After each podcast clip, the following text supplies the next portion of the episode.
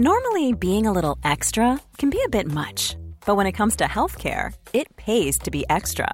And United Healthcare makes it easy with Health Protector Guard fixed indemnity insurance plans. Underwritten by Golden Rule Insurance Company, they supplement your primary plan, helping you manage out of pocket costs without the usual requirements and restrictions like deductibles and enrollment periods. So when it comes to covering your medical bills, you can feel good about being a little extra. Visit uh1.com to find the Health Protector Guard plan for you.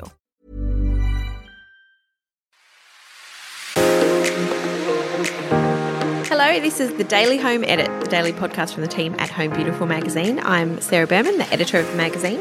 And I'm Julia Houlihan, the art director. And today we're talking all things sofas. And the reason we're talking about this, Sarah, is because I'm in the market to buy a new one. I'll have to admit it, but I need help.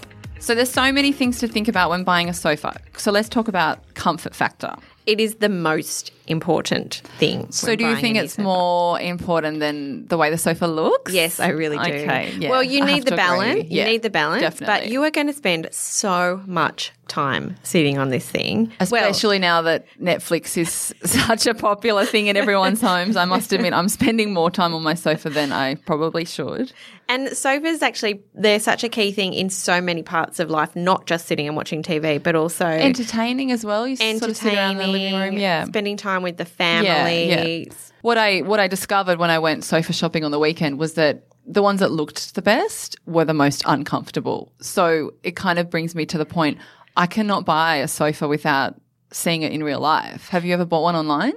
No, I haven't. Yeah. But I've had that same experience where I've decided online what sofa I wanted, to go and have a look at. then went into the store, and when I saw it, it was a completely different thing. I was so disappointed. But but I realized that yeah, comfort I can't skimp on comfort. Okay, so tell us, how do you test for comfort? sit, lie, lounge. I literally was lying on these sofas. I look like an idiot, but I was like, I'm going to have this sofa for 10 years or more. I want it to be really comfortable. Um, now, material. There's obviously linen, wool, leather, velvet. Is that just a personal choice? There are so many pros and cons Yeah. to each fabric. So it's really about what's the sofa for, where's it going to sit, Who's gonna be long- using who's going to it? be using it, and how long do you want it to last. And I have a dog, so that also comes down to material as well. So you might be choosing leather in that case. Yeah, but you see, I've had a leather sofa and they're cold in winter and hot in summer. Really? And I don't want to have that again. Yeah, they look lovely and they look luxurious and very stylish.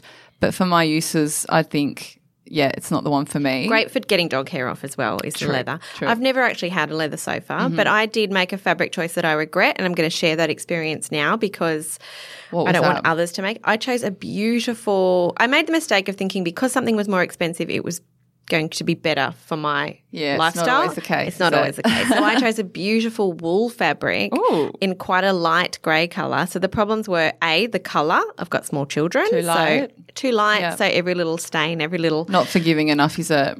no, it's not forgiving Mm. enough. Watermarks show up, so it's even really difficult to spot clean it. And it pills, so it's covered Oh, I in- never thought about peeling. Yeah, Just like a good old jumper. yeah. So fabric is key, and I would suggest listening to the sales assistant, which I did not do.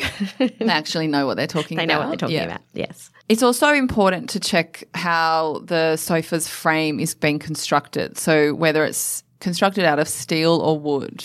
And I'd suggest too, you want to go for a local supplier. So go Australian made. Companies like King Furniture are fully uh, uh, made in Australia, which is a really important thing. And obviously, the steel structure is more supportive and would probably last longer. But something I've noticed with our current sofa is we live near the beach and the steel is getting a little bit of um, salt spray on it, really. So it's a little little, bit bit, harder. To, yeah, a little bit harder to clean. And I don't know how much longer that's going to last. So that's something to consider. Now, the number one mistake that everybody makes when buying a new sofa, and this is a big one, is failing to measure. Measure, measure twice by once. Yes, and don't just measure the sofa itself. So don't just measure your room and the sofa. You also want to measure the doorways. You want to ah. think about how this sofa is going to get into your And house. yeah, I, that's something that wouldn't even cross my mind. Delivering the sofa into the apartment. Yeah, How's exact- it going to get in? Yeah, they always want to know if you've got stairs. Yeah. it- and there's a real reason for that because it can be really tricky to get a really long sofa around those tight corners